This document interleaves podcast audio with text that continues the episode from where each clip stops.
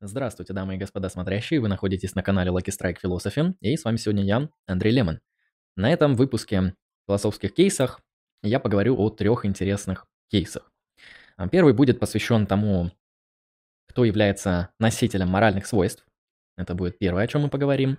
Я рассмотрю наилучших кандидатов при ответе на данный вопрос, а конкретно действия, общие правила и черты характера.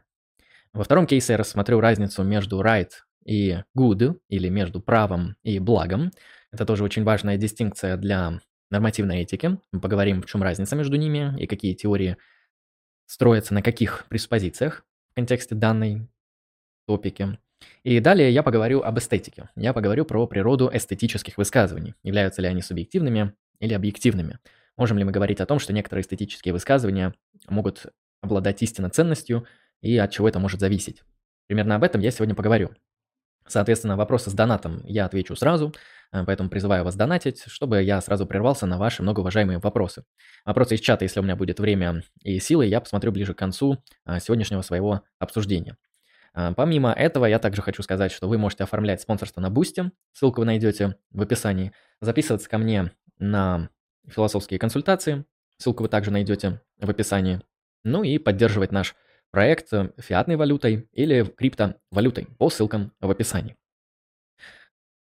Можно начать с первого. Итак, первый вопрос, который я сегодня задам в контексте данных философских топик, будет заключаться в том, кто является носителем моральных свойств. Ну, для начала, наверное, стоит обозначиться с тем, как выглядят моральные свойства. Моральные свойства – это различные предикаты, которые мы приписываем тем или иным вещам, некоторым иксам, которые заключаются в том, что мы обозначаем эту вещь как морально допустимую, или иными словами морально правильную, или морально неправильную. Соответственно, как это будет выглядеть на примере? Я могу сказать, что есть такой X, как кража. Это определенная разновидность действий, которая связана с тайным хищением чужого имущества. И у этого действия есть особое свойство – быть аморальным действием. Соответственно, о том, что значит быть аморальным или морально допустимым, я говорить не буду. Я поговорю о том, какие кандидаты на то, чтобы быть носителями моральных свойств, могут быть. Вот я поговорю о тех самых кандидатах, о тех, кому мы можем осмысленно в контексте нормативных исследований приписывать моральные свойства. Итак, чаще всего, когда мы говорим, что что-то является морально правильным или морально неправильным, мы говорим о конкретных действиях. Например, мы говорим, ну, лгать является очевидно аморальным, э, помогать людям является морально допустимым и морально правильным действием. Можем также сказать, что мошенничество, изнасилование, грабежи, убийства также являются морально неправильными действиями, то есть они обладают особым статусом, особым свойством быть аморальными. Поэтому первый кандидат, которого мы рассмотрим, это действие. То есть когда мы говорим о природе моральных или аморальных вещей, под этими вещами мы подразумеваем конкретные действия. Вообще существует не так мало теорий, которые основывают свои, э, соответственно, привязку моральных свойств к конкретным партикулярным актам, конкретным действиям агентов. Это, например, утилитаризм актов, это, соответственно, деонтология, которая делает акцент на анализ не правил поведения, а именно действий конкретных людей, это тоже все туда. Давайте рассмотрим, какие, в принципе, могут быть следствия при принятии данной позиции. Мы можем сказать, ну, зачем нам оценивать что-то иное, кроме как действия? Ведь именно действия являются проводниками добра и зла в этом мире. Либо конкретные действия обладают внутренними свойствами, быть морально допустимыми или недопустимыми. Ну, например, убийство может быть в каком-то смысле по определению порочным действием, которое является таковым вне зависимости от каких-либо условий. То есть убийство, которое имеет особое свойство быть аморальным, я имею в виду murder, оно вне зависимости от различных условий, то есть как внутреннее свое свойство содержит свойство быть аморальным деянием. А либо же мы можем сказать, что данные моральные свойства действий зависят от конкретных последствий этих действий. Например, когда мы говорим о том, что некоторое действие, оно приносит какой-то тип последствий, например, мы можем э, сказать, смотрите, у нас есть э, конкретное действие, действие в виде грабежа. Грабеж покушается на имущество и на жизнь и здоровье некоторого гражданина, человека. Соответственно, последствия грабежа могут быть довольно плачевными. Это довольно неприятный вред здоровью и вред имуществу. Если не повезет, то и вред э, жизни. Соответственно, грабеж может быть признан аморальным деянием не в силу внутренних свойств, а в силу тех последствий, которые порождает это действие. То же самое можно сказать, например, про ложь. Ложь – это конкретное действие, связанное с умышленным, целенаправленной дачей неверной информации. То есть заведомо ложное, информирование неверными данными. Примерно так можно определить ложь. Мы можем спросить, является ли ложь морально допустимым действием или морально недопустимым действием. Теоретики, которые будут отстаивать то, что ложь в силу внутренних свойств является недопустимым действием, конечно же, они будут утверждать, что это действие по природе своей является носителем свойства быть аморальным. А если мы рассматриваем конвенционалистские теории, мы можем сказать, ну, понимаете, ложь, она может породить разные последствия. И существуют явно очевидные ситуации, где лучше солгать, чем говорить правду, где ложь сможет довольно сильно на высоком, так сказать, количественном показателе промаксимизировать полезность. То есть вы можете солгать какому-то конкретному человеку, при этом польза в виде спасения там 5 или 10 жизней каких-то людей будет для вас очевидна, и если бы вы сказали правду, то эти 5 или 10 человек могли бы погибнуть. Например, вам известны сведения о том, где прячется а, какая-нибудь группа невиновных людей, которых ищут бандиты. Вас спрашивают эти бандиты, не знаете ли вы, где эти многоуважаемые люди? На что вы можете сказать, нет, не знаю, не слышал, первый раз э, как бы возникает данный вопрос, то есть солгать. Таким образом, вы, вероятнее всего, спасете жизнь как минимум 10 человек. Исходя из этого, ложь в данном случае может быть оправдана в силу своих последствий. Каким образом? Таким образом, что она промаксимизирует благополучие 10 агентов. А, вот, таким образом мы можем сказать, вот смотрите, есть конкретные действия. Зачем нам ходить далеко? Проводниками добра и зла являются действия. Действия в силу внутренних или внешних свойств являются источниками добра и зла в мире. Если действия имеют внутренние свойства моральности, то само наличие действия гарантирует наличие добра и зла. А если же Добро и зло связано с внешними факторами, например, с теми каузальными следствиями, которые вызывают действия, тогда мы можем просто-напросто сказать, что вот это действие является проводником, то есть каузальным вызовом определенных последствий, которые и характеризуют это действие как правильное или неправильное. Поэтому а, первые теории, которые мы сегодня рассмотрим, это, соответственно, именно те, которые просто-напросто акцентируют свое внимание на анализ партикулярных актов конкретных людей. То есть мы спрашиваем, что обладает моральными свойствами. Моральными свойствами обладают конкретные действия. А, соответственно, это наилучшим способом видно на примере классического гедонистического утилитаризма Иеремии Бентама, который и называется в современной нормативной этике утилитаризмом актов. Именно этот утилитаризм оценивает действия, конкретные действия конкретных людей от их последствий. С этими теориями и с подобными теориями, которые просто-напросто оценивают конкретные действия, есть множество проблем. А какие это проблемы? Ну, во-первых, это довольно сильно затрудняет моральную жизнь, потому что, смотрите, Раз вы говорите, что моральностью или аморальностью обладают действия в силу каких-то внешних факторов, или в силу обстановки, или в силу последствий, то если вы один раз совершаете действие одного типа, например, действие X, где X это ложь, и ложь приносит какие-то благие следствия, это не значит, абсолютно не значит, что следующее действие в виде лжи принесет благие следствия и также будет являться морально допустимым. А в чем затруднение для морального агента? Затруднение заключается в том, что у него не существует какой-то четкой, проработанной, заранее заданной, гармоничной и обоснованной системы поведения. Потому что вот здесь ложь принесла хорошие последствия, это было правильно. В следующем акте ему нужно заново перепросчитывать, передумывать, пересматривать, принесет ли это действие правильные либо неправильные последствия. То есть отсутствие гарантий, которые сразу вам определят э, эм, действие как правильное либо неправильное, а так как мы считаем в данных топиках, что моральными свойствами обладают конкретные действия, то вам, грубо говоря, при совершении нового морального деяния нужно перепроверять, является ли оно правильным или неправильным.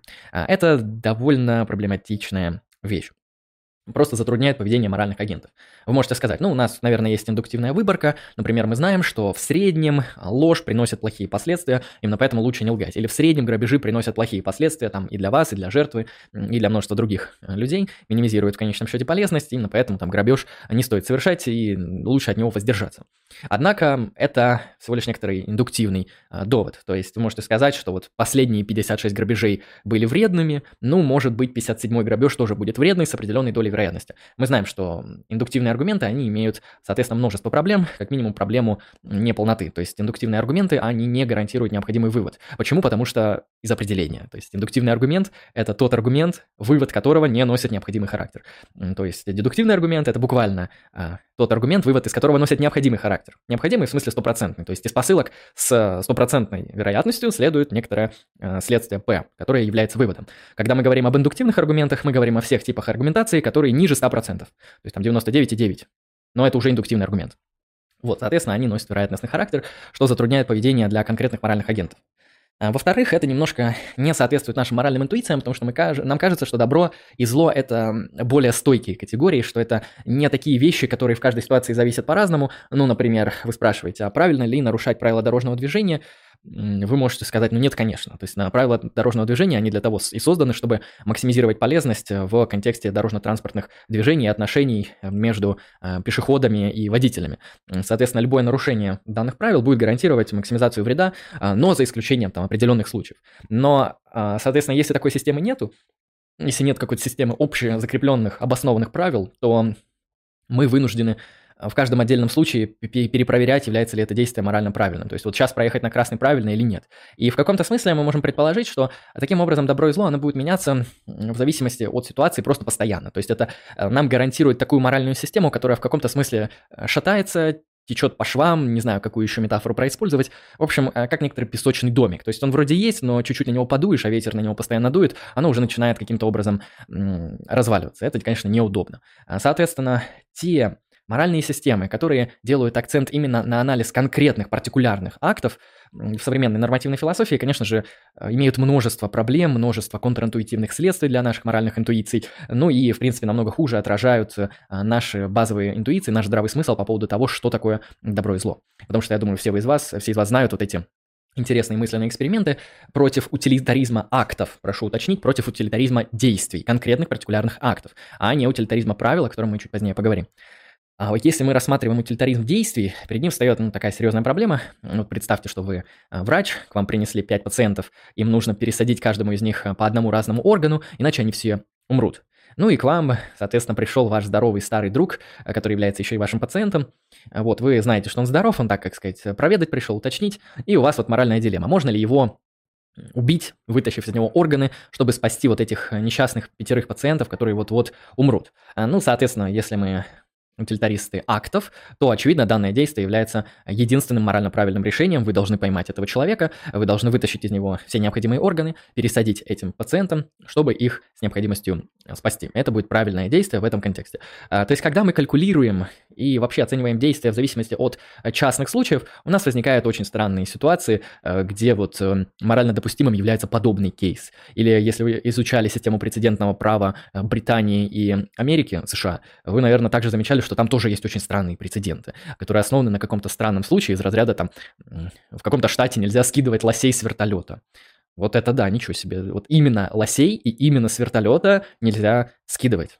Хорошо, а если выдру? А если не с вертолета? А, ну вот понимаем, да, что эти случаи, они не совсем покрывают то, что мы ожидаем от моральной реальности. То есть мы полагаем, что все же а, тем или иным способом, когда мы говорим о моральной реальности, мы претендуем на более общие, более универсальные правила и принципы, а не вот это вот все связанное с э, непонятно чем. То есть это создает действительно некоторые э, проблемы. Это первый момент. Давайте рассмотрим второго претендента, который может играть значимую роль при оценке, при оценке э, моральности дея... не деяния, а при оценке моральности просто. А какой X является носителем моральных свойств? Второй кандидат – это правило. А, правила, или лучше сказать общие правила или принципы. А, совокупность общих правил и базовых принципов я называю кодекс. Ну, не только я называю это, в принципе, определение кодекса. Если вы спросите, что такое нормативный кодекс, это совокупность правил и принципов. А, каких правил? Правил, конечно же, общих, правил, которые закрепляют, регулируют определенный тип поведения и тем или иным способом объясняют нам уже более не частные случаи, а общие случаи. Давайте представим ситуацию. Да, предположим, водитель, вот у нас есть многоуважаемый водитель, а этот водитель вы. Вы едете домой поздней ночью. Например, вы едете домой в 12 часов ночи. Вы просто возвращаетесь с работы, на которой очень сильно задержались. Ну, всякое бывает. Вы едете по безлюдной дороге, на которой уже множественное количество раз ездили. Ну, знаете, в последние разы так уж получалось, вам везло, и вы всегда проезжали на зеленый. То есть э, там, на этом, соответственно, длинной улице, на которой никогда никого нету, особенно в это позднее время, эм, вы всегда попадали на зеленый, и у вас как бы не было никаких проблем. Но как-то раз вот произошла неожиданная ситуация, неожиданное событие. Событие заключается в том, что в этот раз, когда вы ехали, так как вы ехали не после своего классического рабочего дня, а после позднего рабочего дня, вы попали на красный. А, Причем там красный такой, знаете, мерзкий, там 120 секунд, надо стоять, ждать, ну, в общем, бывает, ну, бывает. А, Днем отличным образом работает, хорошо регулирует движение, потому что там большой поток пешеходов, но ночью непонятно зачем. Соответственно, 120 секунд, красный свет. Вопрос, стоять и ждать 120 секунд или проехать? Если вы скажете, конечно же, можно проехать, и разве какая здесь проблема? Камер нету, никто не штрафанет, никого не собью, в целом все нормально, да и я домой спешу, спать охота. С точки зрения как раз-таки утилитаризма актов, ну или любой моральной теории, которая оценивает конкретные партикулярные действия, мы можем сказать, ну, знаете, это действие вполне себе безобидно. Это действие не выглядит злобным. Это действие не выглядит как такое, которое мы назовем самым аморальным в мире или просто аморальным. Ну, проехал и проехал, а что бояться-то? А почему наша оценка именно такова? Потому что в данном случае мы оцениваем конкретное действие. Потому что мы говорим, ну да, вот для этого конкретного партикулярного случая действительно нету каких-то значимых последствий, которые могли бы показать достаточную степень вреда, которая бы сдержала вас от совершения данного действия. Поэтому вы спокойно проезжаете и окей, на следующий день просыпаетесь, в добром здравии, все нормально. А, знаете, в чем заключается проблема? А, проблема, в принципе, может заключаться в том, во-первых, что мы подвержены факторам удачи и неудачи, то есть может э, вполне себе произойти ситуация, что именно в этом случае вы проехали на красный, и именно в этом случае что-то произошло неповадное, что вы кого-то там, сбили, ранили или что-то, в общем, может произойти. То есть э, эти правила, они для того и писаны, чтобы максимизировать полезность. А, в нашем мысленном эксперименте есть преспозиция, что именно эти правила максимизируют полезность. То есть э, контрдовод, то, что это правило вредно само по себе, здесь не рассматривается. Таким образом, как утилитарист актов или как тот нормативный теоретик, теоретик, который оценивает партикулярные действия, вы, конечно, можете сказать, в этом действии нет проблемы, оно морально допустимо, почему и нет.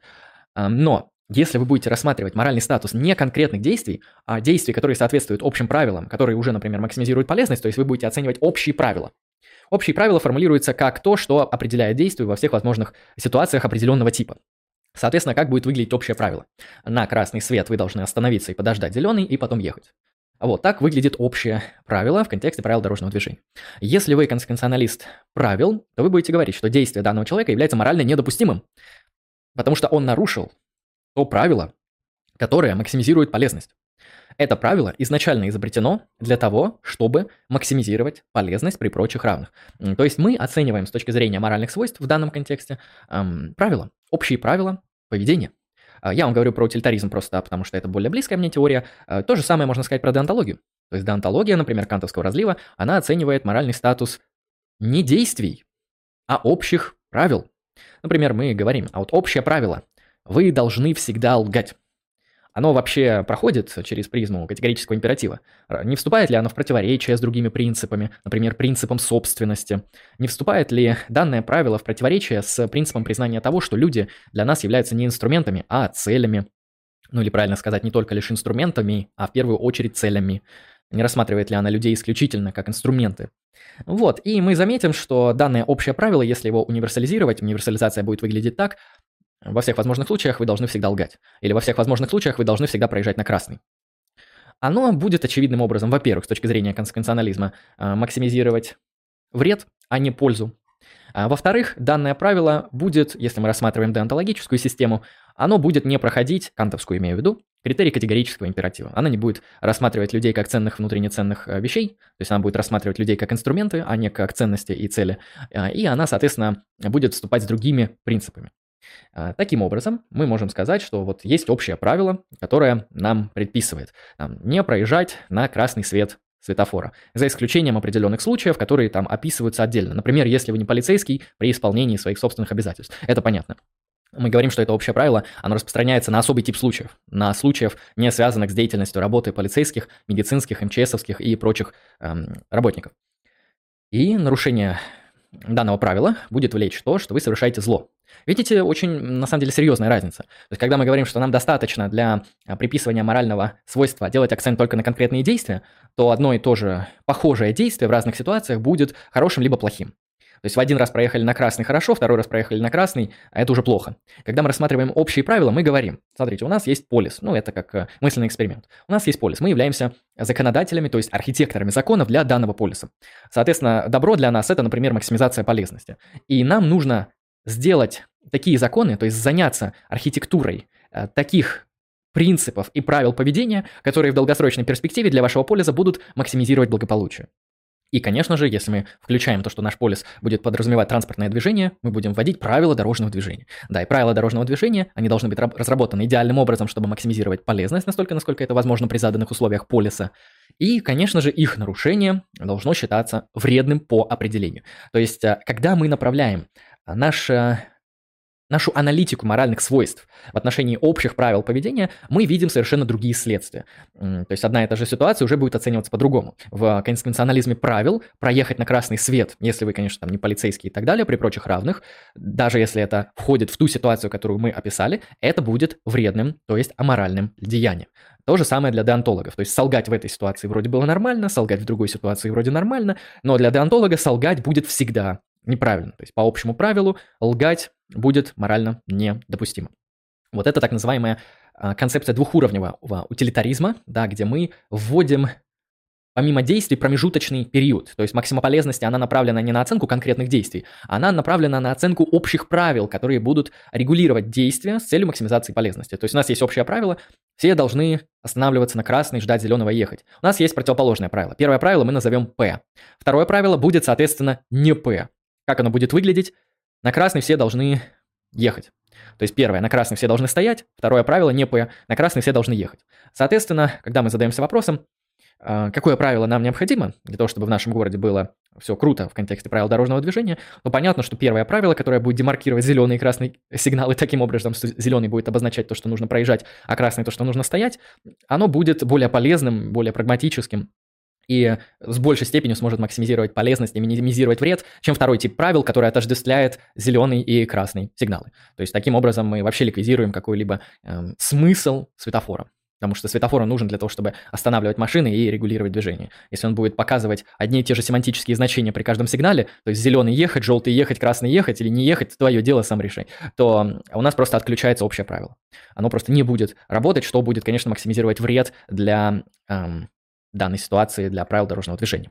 То же самое, когда мы пытаемся проуниверсализировать какие-то общие принципы или правила, связанные с деонтологическим анализом. То есть мы спрашиваем, можно ли универсализировать грабежи. Нет, нельзя, потому что они подрывают другой принцип, который мы считаем значимым. Это принцип того, что существует частная собственность. Тогда нам нужно отказаться от принципа частной собственности и признать то, что любой человек у другого может забрать собственность, э, даже если он в этом откажет. А более того, если мы говорим про грабеж, мы должны еще признать то, что у людей нет права как бы свободу распоряжаться своим здоровьем. То есть любой может подойти и морально оправданно совершить э, насилие над вашим здоровьем, так же, как и вы. А, соответственно, если мы считаем, что у нас должно сохраняться одновременно и защита здоровья и собственности, и сохраняться моральная допустимость грабежей, мы впадаем во внутреннее противоречие. То есть это правило невозможно универсализировать в силу внутренней некогеренции.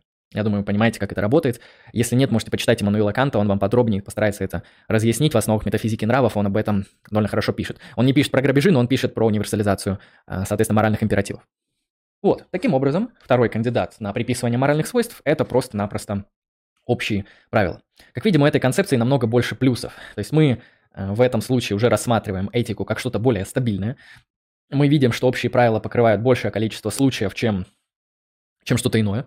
А, то есть нам не придется каждый раз для людей вот создавать для них эпистемически неопределенную ситуацию, связанную с тем, ой, а как мне поступить в данном действии, а, как мне совершить а, вот такой акт или другой. Нет, вот у тебя есть общее правило, которое проверено максимой полезности, и дальше просто действуй в соответствии с этим правилом. То есть при прочих равных, там, ликвидируя какие-то так называемые пограничные или экстремальные случаи, следование этому правилу будет являться морально правильным деянием, и об этом не нужно, так сказать, вам будет заботиться. То есть, если хотите позаботиться, можете сделать это отдельно, занявшись нормативной и прикладной этикой а, в контексте моральной философии, но в вашей моральной жизни вы можете следовать этим правилам, а, надеясь и имея достаточную уверенность в том, что они будут приносить полезные следствия и максимизировать полезность.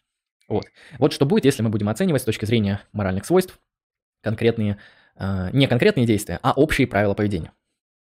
Третий кандидат – если первый и второй кандидат имеет отношение к теориям консеквенционализма и деонтологии, то третий кандидат, как вы, я думаю, догадываетесь, имеет отношение к этике добродетелей.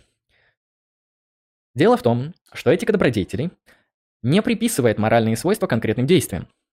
Более того, этика добродетелей не приписывает моральные свойства правилам поведения. Ну, при прочих равных. Понятно, что там найдется какая-нибудь синтетическая система, которая там все на свете учитывает. Но при прочих равных этика добродетелей делает акцент на другое. Вы можете в чате попробовать угадать, что это такое. Хотя, мне кажется, не угадаете. Этика добродетелей оценивает не действия и не общие правила поведения и принципы. Этика добродетелей оценивает черты характера. То есть черты характера или наши диспозитивные эмоциональные установки. Исходя из этого, мы можем говорить, что черты характера играют значимую роль при оценке тех или иных деяний. То есть, когда вы спрашиваете, смотрите, у нас есть, соответственно, моральные свойства.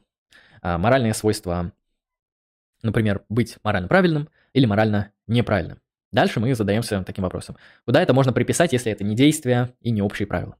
Эти моральные свойства можно приписать нашим чертам характера или эмоциональным установкам. Какие-то черты характера или какие это эмоциональные установки – вопрос концептуальный. Так, пришел донат, и, конечно же, мы на него прервемся, как я и обещал, что на все донаты мы прерываемся и говорим многоуважаемым донаторам спасибо, особенно за такой большой донат. Это я, это я очень люблю, хорошие донаты. Да. Спасибо, спасибо большое. Человек с ником Командувач. Командувач. Командувач. Надеюсь, правильно прочитал. А, большое тебе спасибо, многоуважаемый командувач. Ты солнышко, великолепный человек. Я аж расплакался, потому что, знаете, дилемма стримера-философа, она заключается в том, что контент хочется производить, но хочется его и монетизировать. То есть, понимаете, и денег хочется, и контента хочется. Потому что у меня сейчас контента на самом деле много лежит. Я уже тут чуть ли не на три лекции записал контента, еще там 10 в голове валяются. Но вот э, как-то думаю, как это все сделать, чтобы было красиво. Но пока что стараюсь это как на Boosty делать. Кстати, подписываемся на Boosty по ссылке в описании. Всех спонсоров Boosty я приветствую и добавляю вас на экран нашей трансляции. Вам спасибо большое за тех, кто уже подписался. Итак, командовать 1000 рублей с покрытием комиссии. Спасибо тебе большое, многоуважаемое солнышко. В знак поддержки роста волос Лемона. Спасибо, спасибо. Надеюсь, с волосами будет все хорошо. Они действительно уже очень длинные. Если кто-то это смотрит в подкастах, можете посмотреть на мои фотографии ВКонтакте или просто включить эту запись на Ютубе. Волосы действительно длинные. Я вот даже не знаю, стричься, не стричься. Пока, пока мне нормально, но как только надоест, наверное, немножко подстригусь. Вот. Спасибо большое. Благодарю. Ты солнышко. Наверное, в конце трансляции еще раз скажу спасибо всем донаторам, поэтому донатьте. Ссылка на Donation Alerts в описании и оформляйте спонсорство на Boosty. Там очень крутой контент выходит для спонсоров. А мы продолжаем. Итак, как я сказал, третьим носителем моральных свойств являются наши черты характера. В этике добродетелей, конкретно в аристотелевском разрезе, значимыми чертами характера являются те самые добродетели. Я напомню, что добродетели – это черты характера. Просто если вы думали, что добродетели – это какие-то врожденные качества, или это волшебные данные Богом, неизвестные свойства святости, а нет, добродетели – это просто черты характера, такие же, как э, умение играть на гитаре, эм, умение быть дружелюбным и умение готовить пиццу. То есть это черта характера, то есть некоторый навык, который позволяет вам определенным строгим образом действовать в конкретных ситуациях. Вот, это, если что, черта характера. Таким образом, в этике Аристотеля мы можем сказать, что некоторые черты характера наилучшим образом позволяют достигать нашего видового человеческого благополучия. Эти черты характера именуются добродетелями. А есть очень дискуссионные вопросы, связанные с тем, какие критерии демаркации добродетелей и пороков. То есть по какому критерию Аристотель отбирает добродетели. По критерию интуитивной очевидности в принципе, список добродетелей Аристотеля, он очевиден, да, то есть вряд ли кто-то сейчас пойдет спорить с тем, что мужество, мудрость, щедрость, остроумие, умеренность, справедливость, что это благие добродетельные черты характера. То есть никто не будет браться и говорить, что вот быть справедливым – это зло, это неправильно. Быть трусливым – это правильно. А, я, по крайней мере, не видел ни в нормативной этике ни одного человека, который отстаивал бы подобную позицию, ни даже на уровне вот э, таких более низменных, не философских обсуждений в интернете. То есть даже в обсуждениях в интернете многие люди все же там согласны плюс-минус э, со списком Аристотеля, каким бы он ни был. То есть имплицитное согласие по э, выделенным Аристотелем добродетелям, оно присутствует. Проблема в том, что нам непонятно, этот список открытый или закрытый, этот список может редактироваться или нет. А, каков же все-таки по-настоящему критерий выделения данных добродетелей, кроме произвола? То есть если он просто на основании произвола выделил интуитивно значимые для нас вещи, то это хорошо, но тогда нужно думать, а нужно ли еще что-то выделять? А если среди них центральная добродетель? А есть ли какая-то там детерминирующая добродетель, а не что-то такое можно сказать, поверхностное. А, соответственно, вопрос дискуссионный, по какому критерию Аристотель выделяет добродетели, ну, я думаю, вы можете сразу ответить в чате, это золотая середина. Золотая середина – это критерий демаркации добродетелей и пороков. Ну, проблема в том, что золотая середина, она работает с многими добродетелями. Да, например, она работает с мужеством. Мужество – это золотая середина между двумя пороками переизбытка и недостатка, а, который заключается в том, что недостаток мужества – это трусость, а переизбыток мужества – это безрассудство. То же самое работает с щедростью. То есть вы либо жадный, либо транжира. Если вы не жадный и не транжира, то вы щедрый. А то же самое работает с умеренностью. Вы либо развратник, либо аскет. И то, и то является формами порочности. Но что делать с добродетелю справедливости? То есть справедливость это между чем и чем. Ну, понятно, что есть несправедливые люди, они порочны. А вот если я максимально справедлив, То есть я как бы очень сильно справедлив. Я плохой или хороший человек? То есть является ли максимизация справедливости как черты характера злом? Вопрос дискуссионный. Или вот, например, какой смешной пример приводят, вот есть такое действие, как а, честность. Например, смотрите, ну, честность это в смысле не лгать. А, вот э, у нас есть крайность, лжец, абсолютный лжец лжет постоянно. Есть э, другая крайность, человек всегда постоянно говорит правду. А получается, золотая середина между лжецом и честным человеком – это какой-то такой человек, который немного лжет, немного говорит правду. То есть немного подхалима, но немного и, как говорится, правду говорит. Тоже немного странно. То есть что делать с добродетелю честности? То есть чтобы быть честным, мне, получается, нужно иногда врать, или, или нет. Что делать с мудростью? Это очень сложный вопрос. Вот, э, например, глупого человека мы понимаем. Да, глупый – это порочно. А мудрый – это круто. Но если ты сильно мудрый, сверхумный или очень умный, это порочно или нет?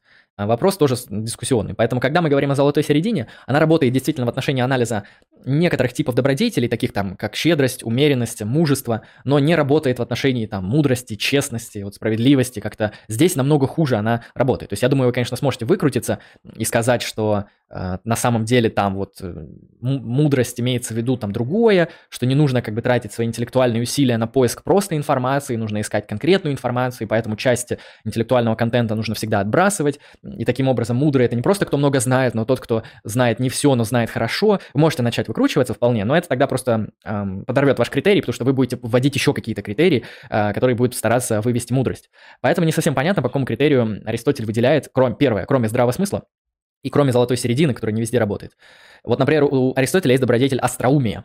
Что это значит? Что человек без чувства юмора – это порочный человек. А человек, с, а человек, который шутит как идиот, он тоже порочный. То есть человек, который плохо шутит, это порочный человек. Человек, у которого нет чувства юмора, это порочный человек. Это плохие люди. По крайней мере, в контексте одной черты характера. А, дело в том, что с этим вообще-то не все согласны. То есть многие считают, что для нашей моральной жизни чувство юмора – это не очень важная вещь. То есть какая к чертовой матери разница, хорошо я шучу или плохо шучу? Почему мы должны считать, что от этого мы должны отталкивать нашу моральную жизнь э, в контексте чувства юмора? Если у кого-то нет чувства юмора, я готов назвать его, что ли, мудаком. Ну, кто-то согласен, кто-то скажет, ну, смотрите, человек шутит как идиот, конечно, он мудак. Ну, а если нет, э, если мы так не считаем? Вот, поэтому очень много проблем с демаркацией э, добродетелей. Но, в принципе, в принципе, сам подход, что мы оцениваем именно... Опа. Еще один большой донат. Как, как хорошо сегодня по донатам. Это уже от другого человека донат. За что ему тоже огромнейшее спасибо. А, спасибо, человек с ником Алекс Шланг. Алекс Шланг. Какой красивый а, никнейм. Спасибо большое за донат. Благодарю. Ты солнышко, Алекс Шланг. Тысяча рублей просто так, без сообщения, на поддержку канала. По крайней мере, я эти деньги происпользую на поддержку канала и философского контента в том числе. И поем на них, вот то что-то... Давно не ходил во всякие интересные места. Знаете, я люблю кулинарное искусство. И вот надо будет как-нибудь что-нибудь хорошенькое покушать. В последнее время ем что-то простое и пресное. Это тоже хорошо для поддержания умеренности, но иногда хочется что-то вкусное. Напишите в чат, кто что вкусное ел за последние пару месяцев. Спасибо большое, многоуважаемый Алекс Шлонг, за тысячу рублей и за поддержку контента. Благодарю, ты солнышко. А мы продолжаем. Блин, я боюсь, мы сегодня не дойдем до второй, третьей топики, но нет, я постараюсь. Раз план поставил, значит, мы все выполним. Как говорится, философ – это тот, кто работает по плану. Более раздонатит, то мотивации еще больше. А, черты характера, эмоциональной установки. Дэвид Юм об этом хорошо пишет, помимо Аристотеля. Вот про Аристотеля, думаю, сказали достаточно. А, мы можем оценивать человека не в контексте его действий и не в контексте общих правил, которые будут оценивать конкретные действия. Мы можем оценивать просто-напросто черты характера. Например, вы встретили какого-то человека. Вы на самом деле не знаете о его правильных или неправильных действиях, да и как-то он пока что не совершил каких-то морально значимых действий. А, ваша аналитика правил поведения также не позволяет оценить, хороший он или плохой человек именно в силу того, что он пока что не совершил каких-то действий. Однако, вы замечаете, что он обладает очень странными чертами характера. То есть он пока ничего плохого не совершил, но он таки склонен лгать. Или он таки склонен поступать несправедливо. Я не знаю, как вы это узнали, но, предположим, вы черты характера у человека каким-то образом э, обнаружили. Но здесь, при анализе его черт характера, вы можете сразу понять, что что-то с ним не так. Я думаю, у каждого такая в жизни ситуация была, когда вы вот знакомитесь с каким-то новым человеком, и у вас создается о нем дурное впечатление. Это дурное впечатление связано с тем, что вы интуитивно схватили его общие черты характера. Вы заметили, что он какой-то недружелюбный, какой-то он токсичный, какой-то он нечестный, какой-то он несправедливый, достаточно жадный, хотя он вроде не прожадничал, ну какой-то жадный, знаете. Соответственно, когда вы говорите, что он в целом, ну, плохой человек, что он а, порочный человек или аморальный человек, вы просто-напросто хотите провести моральную дескрипцию, то есть проредуцировать моральные свойства до неморальных чего? До неморальных черт характера. То есть до черт характера, соответственно, они по определению не моральны. То есть мы их оцениваем а, как моральные или аморальные в соответствии с той или иной нормативной системой. А, в этом плане некоторые черты характера могут обладать моральным статусом. То есть Юм, например, пишет, что а, значимые моральные черты характера – это чувство справедливости, чувство милосердия, чувство честности, да, то есть человек честный. Это так называемые вот морально значимые черты характера, которые позволяют вам регулировать э, ваше поведение. То есть вы говорите о том, что кто-то хороший и плохой не в контексте действий или общих правил, а говорите, что кто-то хорошая либо плохая персона, а кто-то хороший либо плохой человек. Потому что у него такие-то диспозициональные установки к поведению. Или эмоциональные установки, или черты характера. Тут уже как удобнее называйте, вам ближе, какой инструментарий философии э, ближе соответствует вашему разговорному э, жанру да, или акценту, то используйте. В данном контексте мы можем оценивать легкие черты характера. А, итого, что мы узнали из первой топики? Что моральные свойства в современной нормативной этике можно приписать к одному из трех иксов. Первое – это действия конкретных людей. Ну, либо действия искусственного интеллекта, если он умеет действовать. То есть действия, партикулярные конкретные акты. Второй тип – это общие правила и моральные принципы, которые будут определять, как правильные или неправильные конкретные действия. Спасибо большое за донат. Это донат на расклад второй. Давай я тебе его сделаю после основного материала. Спасибо большое, Биокороль, за 150 рублей. Благодарю. Расклад сегодня будет. Надеемся, что со, с твоей девушкой будет все хорошо. А, ожидая расклад, но придется тебе подождать. Пока, пока философия, а потом немного оккультизма. А, так вот, мы можем оценивать вполне себе общие правила и моральные принципы.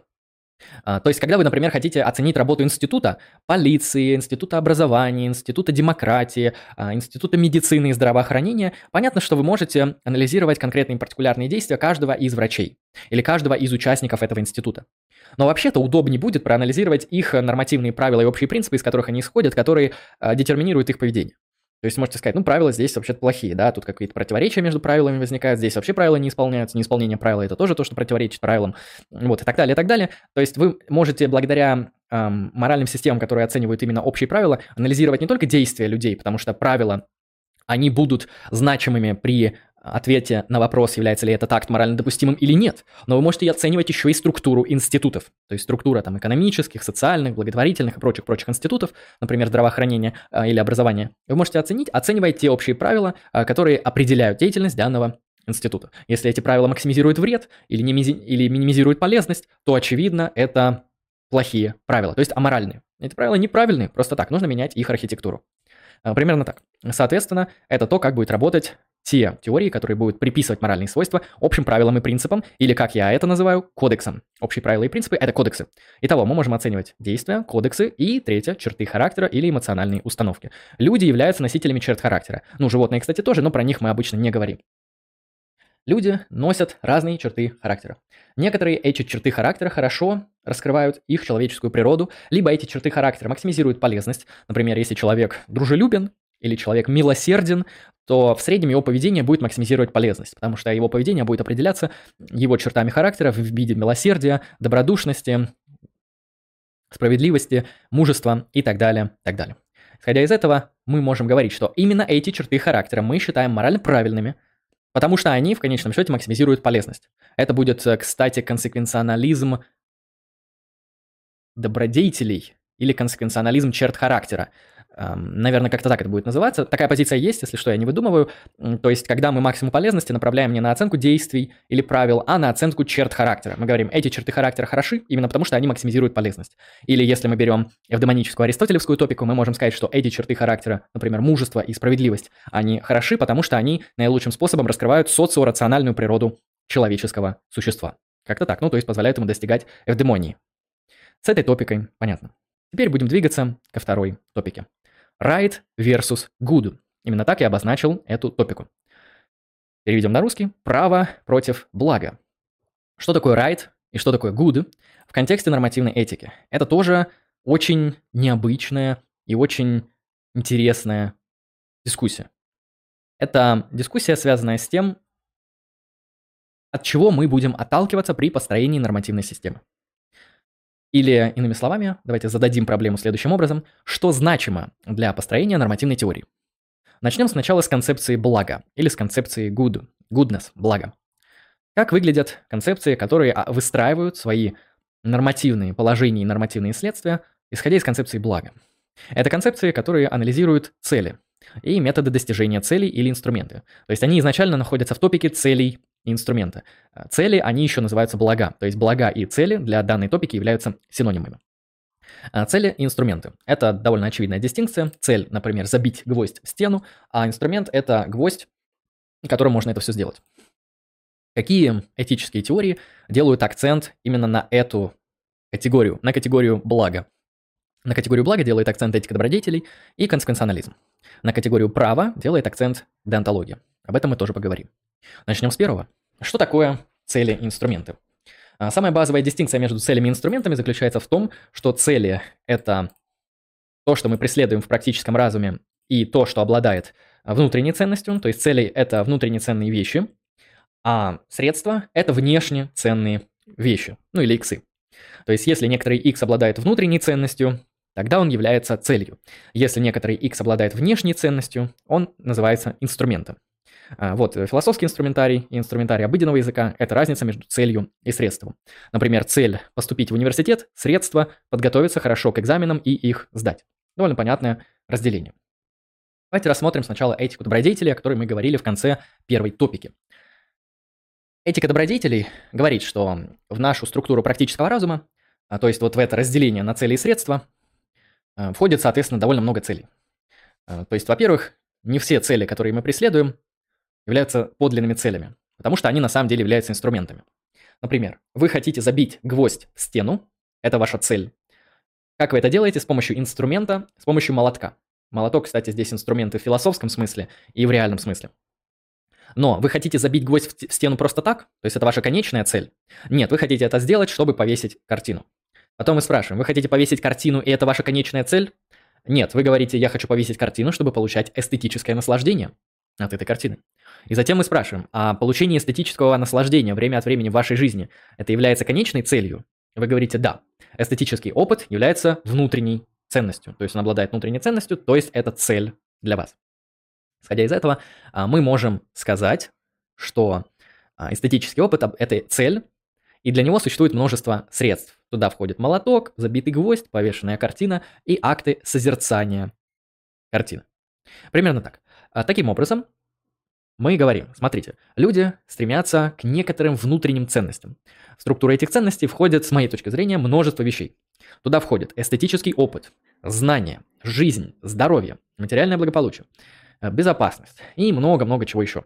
Они друг другу не редуцируются, и они не объясняются каким-то вторым принципом, к которому можно их редуцировать. Если бы они объяснялись каким-то вторым принципом, например, тем, что они максимизируют удовольствие, то я бы был соответственно, просто-напросто гедонистом утилитаристического толка, ну или утилитаристом гедонистического толка, это будет правильно сказать, но я не утилитарист и тем более не утилитарист гедонистического толка.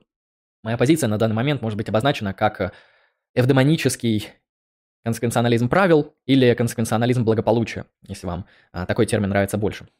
А, исходя из этого, мы можем сказать, внутренне ценных вещей, то есть целей для нас плюральное множество. Их нельзя редуцировать друг к другу и свести к одной, или к удовольствию, или к реализации предпочтений, или к чему-то еще третьему.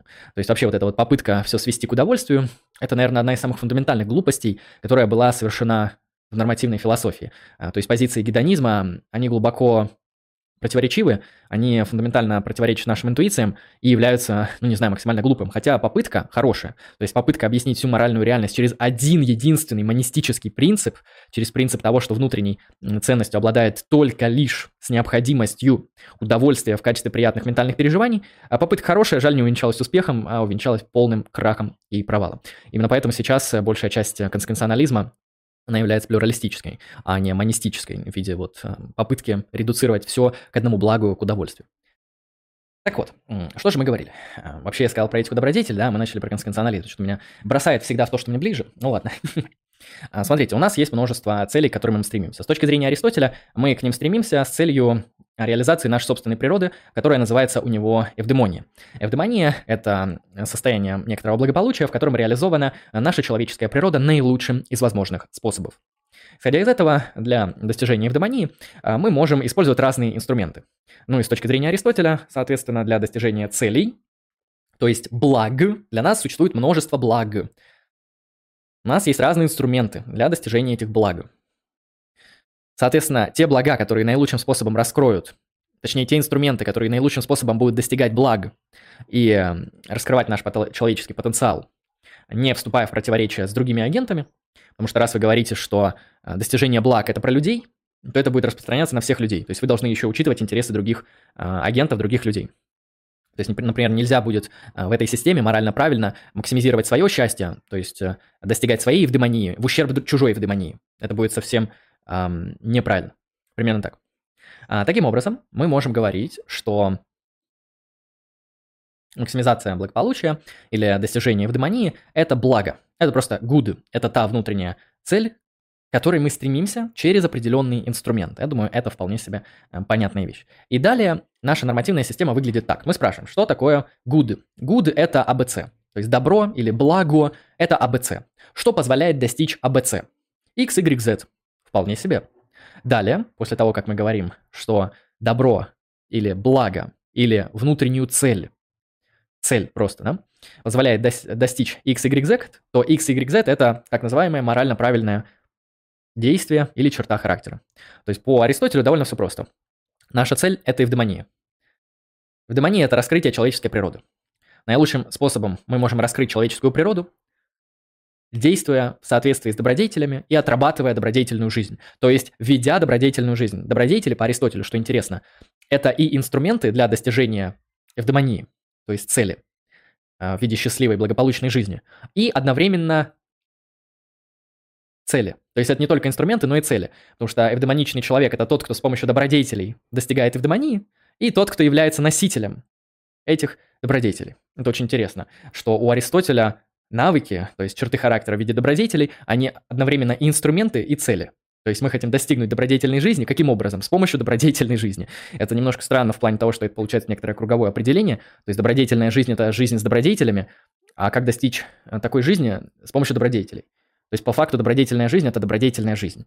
И, в общем, хотите счастливо жить, живите по добродетели. А что такое счастливо жить? Это жить по добродетели. Вот, то есть э, тут есть некоторое кольцо. А в этом плане очень опасно смешивать цели и средства и говорить, что цели и средства, они в конечном счете совпадают. А подобная проблема не возникает в консеквенционалистских теориях, когда мы говорим, что вот блага – это, например, что-то, что мы считаем полезностью, это может быть реализация предпочтений или это может быть объективный список. Вот, и мы говорим, что максимизация объективного списка является пользой, и все действия, которые являются или все общие правила, которые максимизируют полезность в виде достижения объективного списка. То есть не удовольствие, не реализация предпочтений только лишь, а именно достижение объективного списка, что очень важно именно в контексте а, плюралистического консеквенционализма. А, именно это будет инструментом. То есть какой инструмент? Это либо действие, либо общие правила. Какие? Которые направлены на цель. Цель – максимизация полезности. То есть максимизация полезности – это цель. Каким методом? Либо с помощью общих правил, эта позиция ближе мне, либо с помощью конкретных действий. То есть здесь цели и средства, они разделены. То есть инструменты – это правила поведения и принципы, то есть кодексы. Кодексы – это инструменты. И эти инструменты направлены на определенную цель, на максимизацию полезности в виде объективного списка. А здесь довольно все понятно, я думаю. Таким образом, мы можем увидеть, что данные нормативные системы, они отталкиваются от структуры практического разума, от того, что у нас есть, как у человеческих агентов, у нас есть цели. И для достижения цели у нас есть так называемые средства. И дальше мы просто уточняем, какие цели считаются наиболее предпочтительными. То есть для Аристотеля это эвдемоническая жизнь, раскрывающая нашу человеческую природу. А для утилитаристов это максимизация полезности.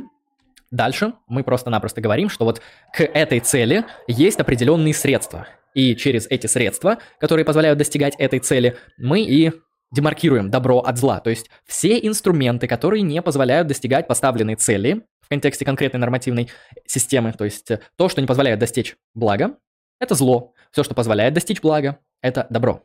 Примерно так выглядят системы, которые от, выстраиваются на понятии good, на понятии блага или понятии внутренней ценности, или понятии цели. Это все синонимы в данном контексте, я вам просто проясняю, чтобы у вас лучше в голове складывалось, чтобы вы подобрали для себя что удобно. Например, цель. То есть системы, которые там целеполагающие, или системы, которые основаны на благах и средствах достижения блага. Это этика добродетелей и консеквенционализм. Сейчас я глотну чаю, и мы перейдем к анализу тех систем, которые делают акцент на право. Вкусный красный чай. Спасибо за донаты, благодарю. Можете присылать донаты с вопросами, если хотите, чтобы я на них прервался. Ну или просто на поддержку канала, как это сделали два предыдущих донатера, за что им большое спасибо. Итак, теперь мы поговорим о нормативных системах, которые отталкиваются не от понятия good, не от понятия внутренней цели и не от понятия блага, а от понятия права или right, или понятия правильного. Вот смотрите, в этой топике я буду использовать понятие право, right правильно в синонимичном смысле. Это я уточнял. Теперь, что это такое? Что это за такие интересные нормативно-этические теории, которые отстаивают не блага и не благо, а отстаивают права или право? Это некоторые формы деонтологии. А, сюда можно отнести нормативную этику Канта, сюда можно отнести естественное право, сюда можно отнести даже такую политическую философию, как либертарианство ротбардовского типа. Вот с Ротбардом, наверное, будет наилучшим способом это понятно. А, все эти концепции не а, выстраиваются вокруг понятия блага. Они выстраиваются вокруг понятия права. А, какое схожее с правом понятие, то есть с чем в смычке, грубо говоря, так же как цель и инструмент, с чем в смычке идет понятие права. Понятие права идет в смычке с понятием свобода. И что это значит? Это значит, что данные нормативные системы мы выстраиваем немножко иначе. Мы говорим, что смотрите, мы отталкиваемся немножко от другого. При выстраивании анализа нормативности, то есть ответа на вопрос, что такое добро, а, мы в конечном счете утверждаем, что добро – это наши свободы. То есть у нас есть свобода распоряжаться своей жизнью, у нас есть свобода распоряжаться своим здоровьем, свобода распоряжаться своими убеждениями, верованиями и словами, которые мы говорим.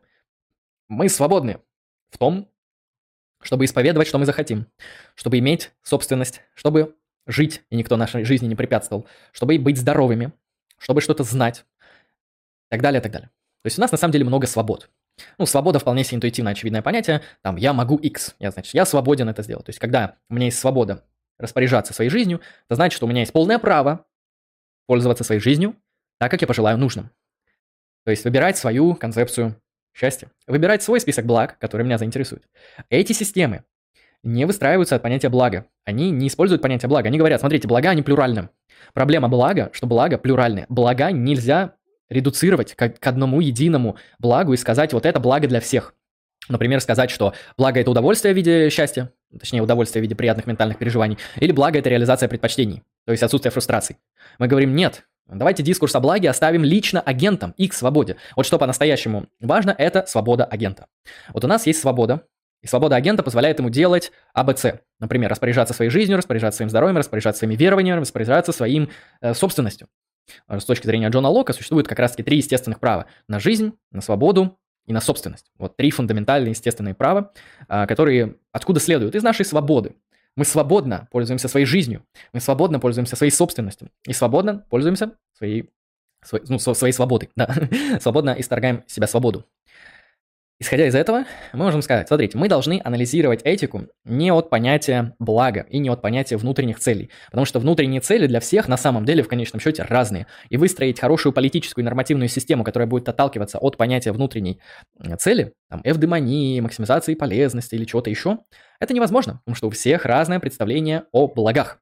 Все по-разному думают о благах, но все согласны с тем, что у всех одинаковое представление о свободе. Это, кстати, неправда. А, ну, многие согласны с тем, что по поводу некоторых базовых свобод мы можем согласиться. Это свобода на жизнь, то есть мы должны иметь свободу распоряжаться своей жизнью. Что это значит? Что у нас есть право на жизнь, а это что значит? Это значит, что никто не имеет моральное право отчуждать вашу жизнь. То есть морально неправильно будет отчуждать вашу жизнь, и для вас будет морально неправильным действием отчуждать другую жизнь. Или фрустрировать свободу другого человека. Или, например, лишать другого человека собственности. Это будет морально неправильные действия, которые просто следуют из природы человека, которые связаны с его свободами. То есть право с каким понятием рядом, синонимично буквально. Право синонимично или идет в смычке, лучше так сказать метафорически, с понятием свободы. А, то есть э, свобода гарантирует наличие права. Свобода вероисповедания гарантирует право на свободу слова. Моральное. Пока что мы говорим о моральных правах. Пока что ничего не говорится о легальных правах, о правах гражданских так называемых. Пока говорятся о моральных правах. Соответственно, что мы здесь можем увидеть? можем увидеть, что эм, множество теорий, на самом деле на данный момент популярных, они кружатся не вокруг понятия блага, А вокруг понятия свободы. Смотрите, в этом государстве нет свободы у женщины. В этом государстве нет свободы собственности. Человек открыл бизнес, у него отжали. Какая же тут свобода собственности и экономической деятельности? Требуем права на собственность. Требуем свободу экономических отношений. Требуем свободу, не знаю, там, политической эм, организации, еще что-нибудь. Что, ну, там, например, в автократии, если живете, вы требуете свободу для принятия политических решений гражданскую свободу для принятия политических решений и так далее, и так далее. Э, э, если что, это всего лишь была дескрипция современных мейнстримных дискурсов, которые делают акцент на так называемые права и свободы. Мы никого ничего не призываем, это всего лишь описание академическое. Таким образом, вы можете спросить, а какие тут теории? Ну, конечно же, практически все теории, которые находятся в русле либерализма, потому что именно либерализм в различных своих ипостасях говорит о свободах и о правах человека. Права и свободы человека, вот что очень важно для а, либерализма. Это, соответственно, Джон Лок. На самом деле с натяжкой можно туда же засунуть Томаса Гоббса, потому что по Гоббсу суверен – это тот, кто хоть и ограничивает свободу человека, каждого человека, кто является участником суверенного государства, но он делает это для того, чтобы обеспечить вам право. Ваша свобода ограничивается, чтобы обеспечить вам право на жизнь, на безопасность, на собственность, на экономические транзакции, отношения и так далее, так далее. Таким образом, вот э, такие либеральные теоретические школы, они в истории философии политической больше всего делают акцент на анализ прав и свобод. Сюда относятся Лок, Гоббс, сюда, конечно, относятся там, классические философы наподобие Монтескьё, отцы-основатели туда же, но давайте поговорим больше о современных теоретиках. Какие современные деонтологи делают акцент на права и свободы? Это либертарианцы. Либертарианство бывает, конечно же, разное. Есть э, либертарианство, естественно, правовое, которое отталкивается именно вот от понятия тех самых естественных прав. Есть эм, либертарианство такое, знаете, практически кантианское, которое отталкивается от одного нормативного принципа, от принципа неагрессии, который является деонтологическим принципом, что очень важно, он не зависит от последствий, он является базовым, он является простым, он является интуитивно достоверным, и он является единственным критерием демаркации добра и зла. То есть существует так называемое агрессивное насилие, все, что является агрессивным насилием, это зло, все остальное по определению является морально допустимым добром. А, ну, либо агрессивное насилие – это то, что подрывает нашу свободу, то есть наши права, а все остальное нет. Следовательно, агрессивное насилие, раз оно подрывает свободу, это по определению аморальное действие или неправильное, not right. Исходя из этого, мы можем а, сказать, что вот эти деонтологические системы делают акцент на понятие прав и свобод. Это может быть, э, соответственно, деонтология Эммануила Канта. Это может быть э, теория естественного права там, Джона Лока или Джона Финниса из современных теоретиков, которые также э, очень близки к понятию свободы человека, к понятию прав, естественных прав человека. Это же делают либертарианцы наподобие Нозика. Туда же можно отнести деонтологических либертарианцев наподобие эм, Ротбарда, да, вот, который отстаивает эм, принцип неагрессии а, как тот принцип, который и демаркирует свободы. То есть для того, чтобы нам быть свободными, для того, чтобы нам иметь какие-то права, нам достаточно просто рассмотреть а, человеческое сообщество а, как такое, которое ограничено ровно одним принципом. Это принципом не агрессии. То есть принцип не агрессии, он, собственно, и будет гарантировать сферу правильных и неправильных действий. То есть все, что является агрессивным насилием, оно будет неправильным, потому что нарушает свободу человека. А все, что не является агрессивным насилием, по определению следует из свободы человека и является правильным распоряжением его интересами, его счастьем, его представлением о благе. Таким образом, вот вторая топика, которую я хотел рассмотреть, она построена вокруг анализа того, что такое right и good, где right – это права и свободы, то есть зачем вам это нужно? На мой взгляд, это может пригодиться для анализа э, нормативных систем, от которых отталкивается человек, чтобы понять, вот он ближе к чему-то подобному, к тому, что говорит о правах и свободах, и, соответственно, все, что нарушает эти права, является злом, все, что поддерживает эти права, является добром.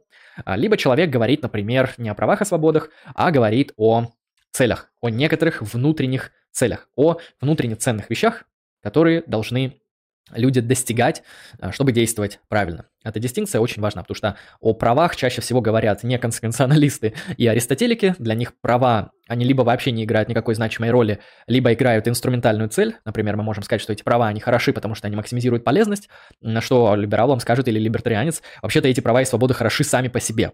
Потому что они гарантируют нам достоинство и автономию личности. То есть, если человек это что-то ценное, то его свободы это что-то ценное по определению. А, вот, и, соответственно, любая попытка не рассматривать права как что-то внутренне ценное, это будет всего лишь эм, попыткой также рассмотреть человека как инструмент, а не как внутреннюю ценность, с их точки зрения, по крайней мере. А, вот так работает это разграничение. Перейдем к третьему. Третья топика, о которой я сегодня хотел поговорить, потом я перейду к анализу чата, поэтому задавайте туда а, интересные вопросы, не забывайте ставить знак вопроса, чтобы я демаркировал, где вопросы, где реплики. Третья топика будет посвящена природе эстетических высказываний. Ну что, давайте, давайте с примеров. Какие примеры эстетических высказываний вы знаете? Например, фильм «Бэтмен против Супермена» является прекрасным, замечательным, красивейшим произведением искусства. Вполне себе эстетическое высказывание. Или «Мне очень сильно понравился «Сталкер Тарковского», что-нибудь подобное. Или, например, Гамлет Шекспира – прекраснейшее литературное и театральное произведение. Вполне себе можно так сказать. Это примеры так называемых эстетических высказываний. Эстетических высказываний, то есть тех высказываний, которые преследуют... И вот тут уже вопрос, что? А, мы можем предположить, что они преследуют одно из двух. Либо что-то субъективное, либо что-то объективное. Понятно, что в конечном счете они могут выражать и первое, и второе, но наша задача как философов состоит в том, что в большей степени, или зачем, зачем остается последнее слово. То есть в конечном счете эстетические свойства, а, они существуют или нет? Эстетические высказывания, они высказывают просто-напросто высказывание вкуса, или они преследуют э, описание и дескрипцию некоторого эстетического положения вещей. Вы можете сказать, ну это слишком сложно, давай попроще. Конечно, сделаем вам попроще. Даем два определения, потому что именно в этой топике у нас будет интересный аргумент. А, даем определение. Первое. Если эстетические свойства субъективны, то высказывания о них не могут быть истинными либо ложными. Это то, как можно, в принципе, определить субъективизм в эстетике. Второе. Определение. Если эстетические свойства объективны, то высказывания о них могут быть истинными либо ложными. То есть в первом случае мы преследуем дескрипцию нашего личного вкуса или наших личных переживаний. Меня этот фильм впечатлил таким-то образом. Мы преследуем в эстетическом высказывании, когда я говорю «этот фильм красивый», я имею в виду «мне понравилось». Если это так, тогда верен эстетический субъективизм. Если мы говорим, что этот фильм красивый, преследует не только описание ваших эмоциональных состояний в виде того, что вам понравилось, но это суждение еще и может быть истинным либо ложным в соответствии с эстетическими свойствами, то, исходя из этого, существуют эстетические свойства. То есть э, это уже объективистская позиция, а не субъективистская. А теперь давайте рассмотрим аргумент. Аргумент интересный. Он состоит из трех посылок и двух выводов. Сейчас я вам его выведу, чтобы вы могли его увидеть. Не туда. Вот, теперь вам его видно. Итак, какая посылка находится под номером один? Первая посылка звучит следующим образом. Наши эстетические высказывания основаны на определенных причинах. Это вполне себе интуитивно достоверная посылка, потому что, ну а как иначе? То есть действительно, когда мы говорим, а, фильм хороший или фильм плохой, фильм понравился или фильм не понравился, это литературное произведение отличное или не очень, а, то, вероятнее всего, это основано на чем-то. То есть это высказывание не безосновательно. В принципе, для валидности данного аргумента нам не требуется первая посылка, но она требуется для прояснения хода мысли. Поэтому мы ее добавим, чтобы была. Посылка номер два.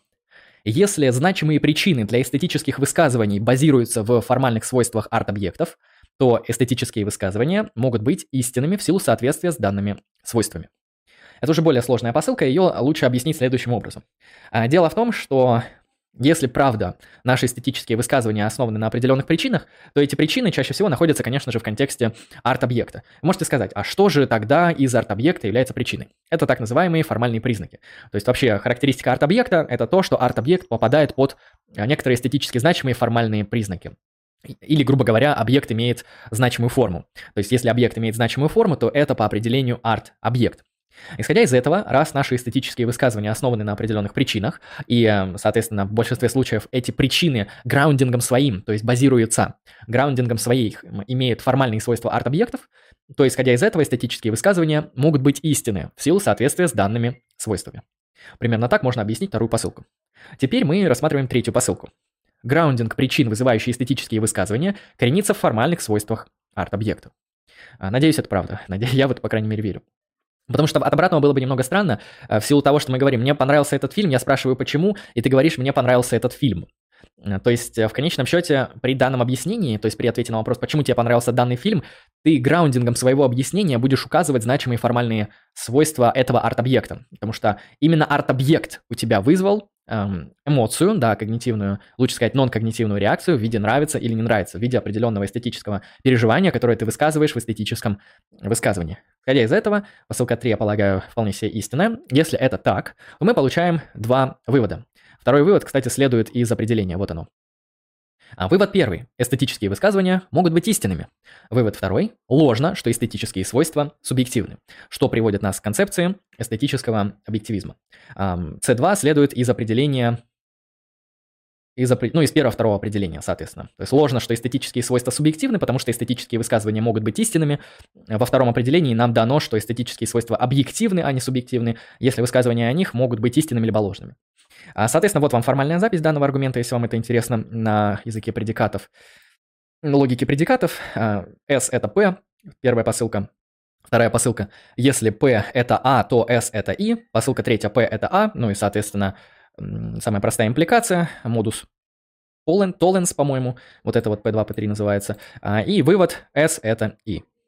Таким образом, если все посылки данного аргумента верны, то эстетические свойства носят объективный характер, потому что они зависят от значимой формы арт-объектов и могут именно об этой форме быть истинные либо ложные эстетические высказывания. Примерно так может быть описан а, данный аргумент, который я сегодня хотел рассмотреть.